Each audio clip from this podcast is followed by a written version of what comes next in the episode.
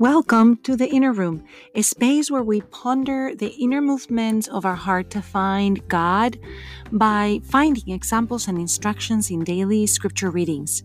The emotions in our hearts can help us or hinder us in our spiritual journey. Open your heart, explore your emotions, and align thoughts and emotions with God's plans for you. When we learn to feel and align our emotions, we advance in our prayer life by loving more deeply, remaining in peace more often, and finding courage for the journey of life.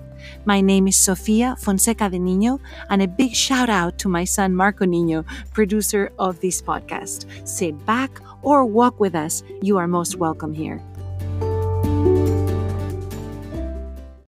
What great news we hear in the Advent readings for today. They're readings about the Savior that we're waiting for. Advent is a time for returning, for turning from our ways that are not aligned with the Lord. If you are doing something today that you know in your heart of hearts is not pleasing God, turn around, my friend. Turn around and don't look back. Close the doors to the things that you know are wrong and listen to the readings for today. The emotion that we are seeing is compassion from our Lord. So let us dwell into our heart of compassion as we meditate on the readings for today. The first reading is from Isaiah 25. And we return to the image of the mountain. On this mountain, the Lord of hosts will provide for all peoples a feast of rich food and choice wines, juicy rich food and pure choice wines. 700 years before Jesus is born, Isaiah the prophet is letting us know as a people that he was hearing the word of God, letting him know that the Lord would provide on a mountain. And what do we find on the gospel for today? On Matthew 15, Jesus, walking by the Sea of Galilee, goes up the mountain to fulfill this prophecy. He sits down, great crowds come to him, and they are bringing all their needs, my friends. What part of you is lame? What part of your life is you're blinded in? What part is deformed or mute? Because that is what we bring to the Lord. He wants to heal it. And everybody is bringing someone else that has that problem. So is that your spouse, your child, your in-law, your boss, your roommate? Who in your life do you need to bring to the great mountain of the Lord? Because 700 years before Jesus is born, Isaiah is prophesying that in the great mountain, the Lord of hosts will provide for all the people, and that all the nations would come and he would wipe away the tears from the faces, and that everybody would be able to say, "Behold our God, to whom we looked to save us." Are you bringing your children, your spouses, your workers, your neighbors to the mountain of the Lord? Because the crowds are amazed when they see that the mute are speaking, the deformed are made whole, the lame are walking, the blind can see, and they glorify the God of Israel. And friends, that is not something for 2,000 years ago. That is something for today. The Lord summons the disciples and says, "My heart is moved with pity for the crowd, but they've been with me for 3 days and they have nothing to eat." The disciples then go looking for something to give them. And Jesus takes that and multiplies it. Friends, we don't have enough. We don't have what it takes.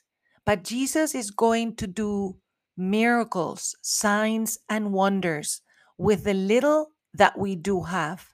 And when we offer that to him, he will work miracles through us. They have 7 loaves and a few fish. They sit down.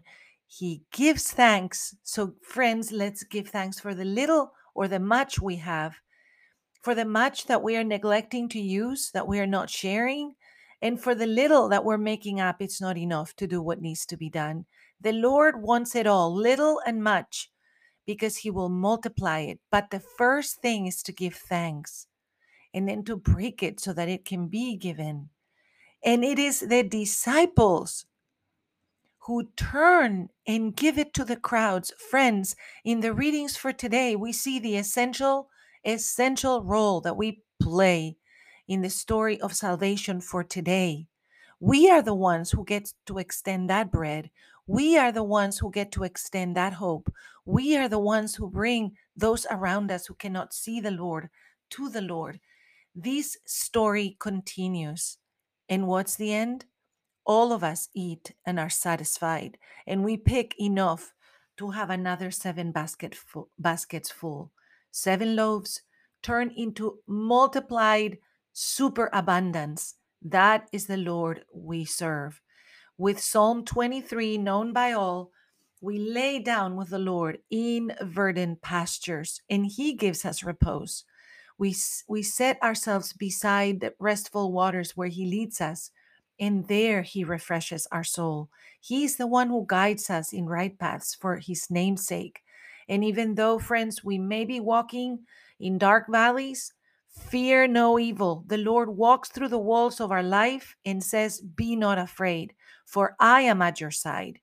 With your rod and your staff, Jesus, give us courage, guide us, spread the table before us in the sight of our enemies, anoint our head with oil so that our cup overflows. Only goodness and kindness follow me all the days of our life, and we dwell in the house of the Lord for years to come."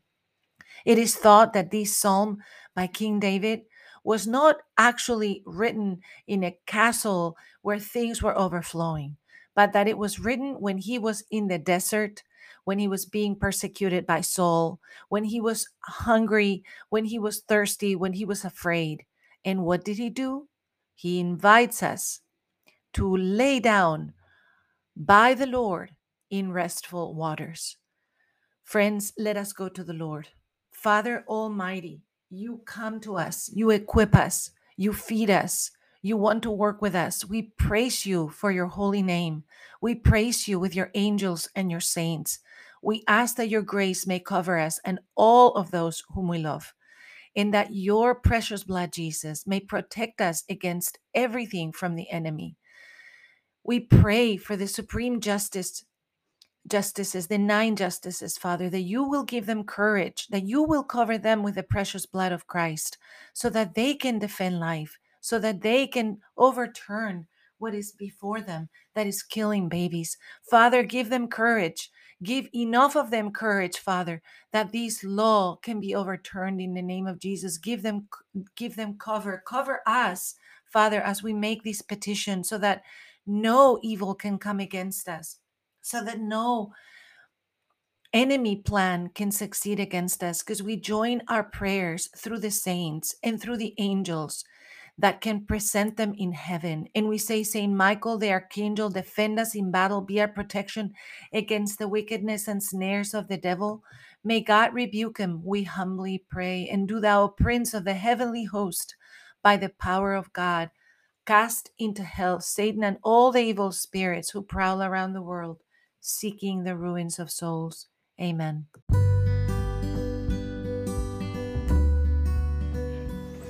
Hello, this is Sofia Fonseca de Niño, and I welcome you to this Inner Room.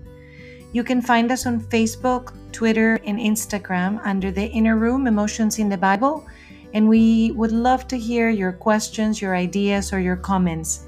Thank you for joining us today.